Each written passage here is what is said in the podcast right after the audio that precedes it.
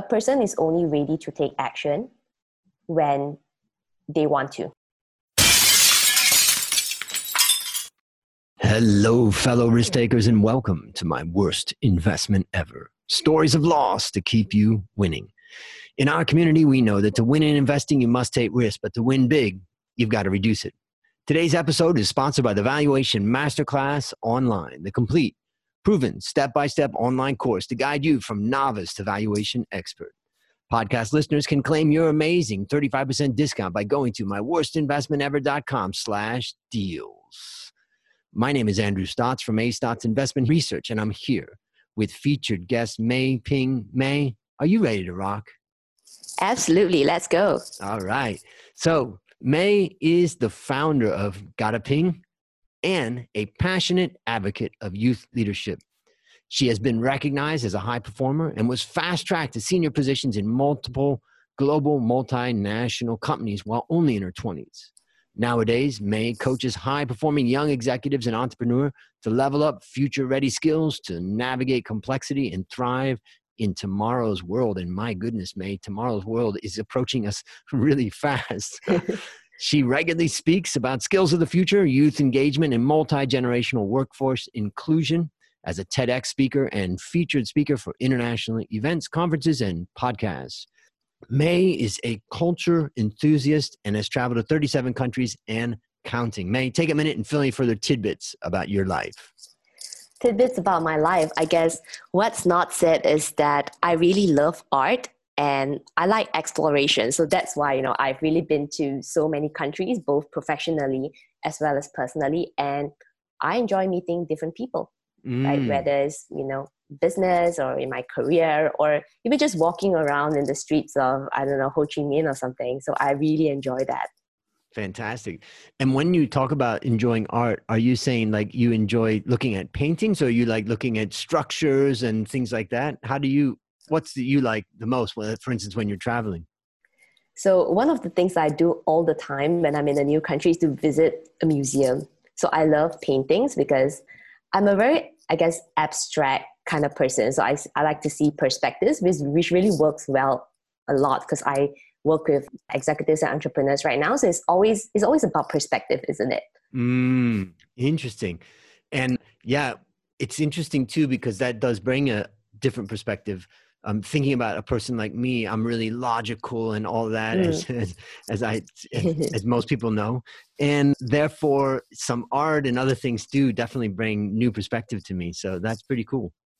All right. Well, it's good to get to know you, but now it's time to share your worst investment ever. And since no one ever goes into their worst investment thinking it will be, tell us a bit about the circumstances leading up to it and then tell us your story.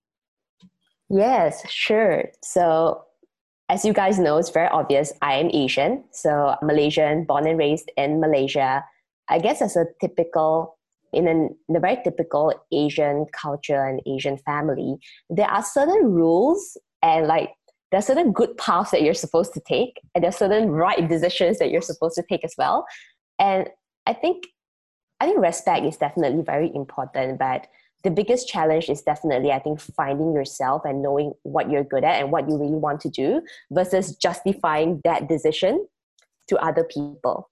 So I think for me, you know, and I think, Andrew, I completely resonate with you as well. I'm also a very, very logical person. So when someone, you know, asks me about something, I always have a very logical way, justification, reason, and say, okay, you know, I've made this decision because of A, B, C and whatnot. But I do think that, you know, certain cultures and in certain circumstances, those kind of logic is not particularly welcomed, if you get what I'm saying. So I guess, you know, for me, the worst investment for me, time and energy to try to convince someone else what you think. And I think this is really the biggest thing that I've experienced a lot. And I think we all continue to experience it. I mean, that's something that I really resonate with because I'm an introvert, even though, you know, a lot of people have told me that it doesn't kind of seem that way. But I think as introverts, I'm very protective of my energy and time because, you know, I always say that, you know, I'm like an energizer battery, but the battery runs out by the end of the day. So if I spend a lot of time in circumstances that's just so draining or people who I don't resonate with and just creates a lot of drama around every single day. It's just not pleasant. And yeah, and you know, time is something that we can't get back. And you know, when I was a lot younger, I thought that, you know what, you know, it's just a couple of hours, doesn't matter. We should make do and, you know, try to compromise and whatnot. But yeah, I think time is really something that I don't get back, right? I can't.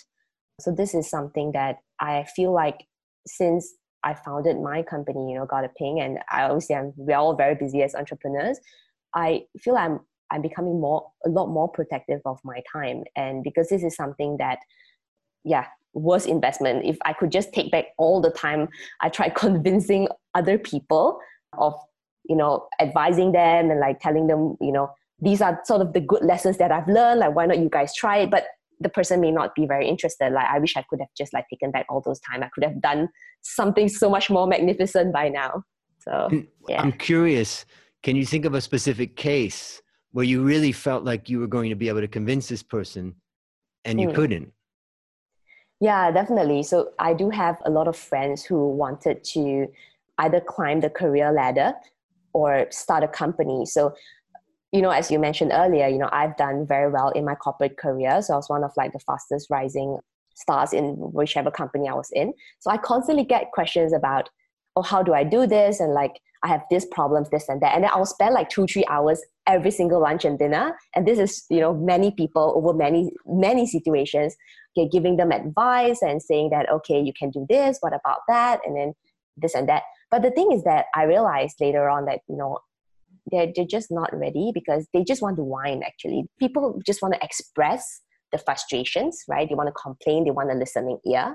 So even though they're asking, but like, they're not really asking, they just want a listening ear, right? So I feel like a lot of those times were just a bit much because obviously there are also some people constantly, like not just one time, but like countless times having the same exact conversation. So after a while, I just ask myself, like, is it really a good use of time? And am I really helping the person? Because, you know, it seems like nothing was taken away, right? So like, if it's not taken away, am I wasting your time? And am I also wasting my time, you know? And how do we go from that? Right. Okay. So let's now think about the lessons that you've learned from that. Yeah. The biggest lesson I've learned from that is a person is only ready to take action when they want to. Okay. No external advice or, you know, motivation. Yeah, all those are just really temporary, right? It's like a what I call the 2-day rah-rah. You get rah-rah for 2 days and after a while you're like, okay, you know what?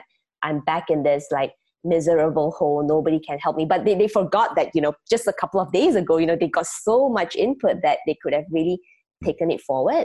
But really, that's really the biggest learning for me. That's why like now even in my coaching, when I'm coaching like young high performers, the biggest question is always why. Like, why do you want it? And like, how bad is it? Like, how much do you want to achieve those goals that you say that you're so passionate about? Because if you're expecting motivation from someone outside of you, then, you know, it will waver off at some point. So yeah, the understanding of people. And I know I love observing people. I love like understanding people. So I think that was like a really quite a big aha for me. And from that point on, and I told myself, okay, so let's now really try to understand what is stopping this person. Like, what is going on in this little head, right, between our ears? What exactly is going on? Yeah. Okay. So let me summarize some of the things that I took away from it, of your story. So first thing is the idea of protecting energy. And you mentioned that about yourself. And, you know, there's a great book about it's about investing and it's about saving and all that. I read it many years ago called Your Money or Your Life. Right. And it's the author is Vicky Rubin, Robin, and Joe Dominguez. He was the original author. And it's available, I see now, as an audio book, Audible on Amazon. But it's a great book that helps people, young people particularly, to think about how to save and invest over time.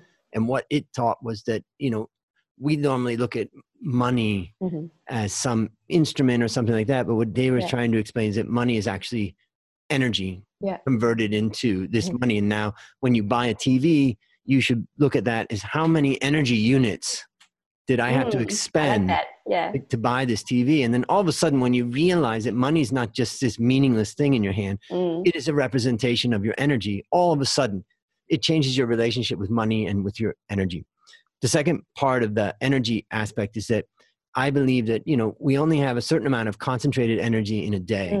And, you know, we can be up and doing many different things, but that focused energy, I estimate, after asking thousands of people this question, how many hours can you do focused energy in a day? I would say you're probably talking about 2 to 4 hours. And it's a limit. It's a mental limit. And you can push above that for a month or so, but eventually you'll pay the price. And so if everybody has this mental limit of, let's say, 2 to 4 hours a day, whatever that number is, let's say it's 4 hours, then we can say that, you know, some people say, you know, we only have 24 hours in a day, but I would say, actually, what we only have is 4 hours in a day. And it's impossible to expand that amount of creative time. So the way I solve that problem of energy is particularly I take that time and I use it early in the morning before other people are up, and I try to make sure I maximize it. The other part about the energy is that I try to keep negative stuff away.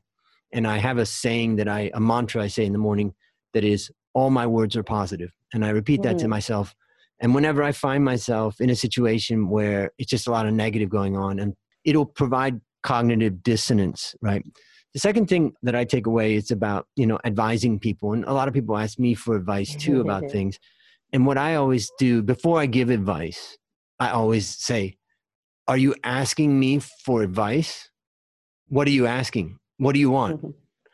And it seems a little bit strange because, you know, on the face of it, you know, someone say, yeah, I'm asking. Then, but if you actually get people to confirm that they're asking for advice, and then it gives you permission to give it hard and fast. And that's what I do. This is my advice on this situation. You asked for it. Here it is. Next. Right. And then my third thing is, oh, yeah, there's a great book. I was thinking, you know, how does a young person overcome this situation when they do want to change in their life, but all they can really do is complain about it? They can't get out of that complaining. Well, I think practicing that mantra of all my words are positive is one thing. But I also suggest that you listen to another book called The Power of Consistency. And it's got by a guy named Brandon Long. And Brandon was in prison, and he tried to build his vision of what he wanted in his life. He's still 10 years away from getting out of prison. He's trying to build, he's going to be a professional, an entrepreneur. He's going to be a good dad, you know, all of these things. And then when he gets out of prison, you know, the question he constantly asks him is, and you're going to laugh because I told the neighborhood kid nearby, I said, every time you see my face, I want you to ask me this question. He says, yeah, right. Yeah, what is it? And I said, how badly do you want it, Mr. Stotts? And what Brandon's reply was, real bad. I want it more than anything else in the world. And so, you know, those are some of the things that I think about as I hear about your story. Is there anything you'd add? Yeah, I completely agree. And some of the points that you raised really resonated with me as well. Yeah, completely. Understanding yourself, right?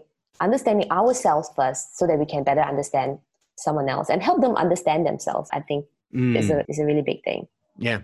I mean, I think the other thing too is that, you know, just because, you know, let's just say that you and I are action oriented and let's fix this problem or be logical. Yeah. It doesn't mean that there are times that all of us just need to let it out. So nothing wrong with that. But if you want to move beyond that, you know, there's steps to take. All right. So based on what you've learned and what you continue to learn, what one action would you recommend our listeners take to avoid suffering the same fate? I would say you really need to develop self-awareness. And the first step to start is to maybe take a personality test, right? If you feel that it's because sometimes it's not easy to see ourselves as we are, right? I always suggest people, you know, take a personality test, have a look at the results, ask yourself, like, is this me? And like, you know, to what extent? And some of the strengths that you see, how can I work on that one by one, right? Because the other thing I always talk about also is leadership is self-management. Before you want to lead and manage other people, you need to learn and lead yourself. And the first step to that is then, again, self-awareness. Yep. You don't know who you are, then like how are you going to try to manage your life and your time and, you know, other people later on? Fantastic advice. And there are some great resources out there, like Strength Finders is one that I liked and I took many years ago. The DISC survey type of stuff, right. You know, fantastic stuff. All right. Last question. What's your number one goal for the next 12 months? My number one goal is to spread more awareness and impact on future-ready skills, because we're in an era of like digitization, which, like you said much earlier, the world of tomorrow is pretty much happening right now. We're in it right now.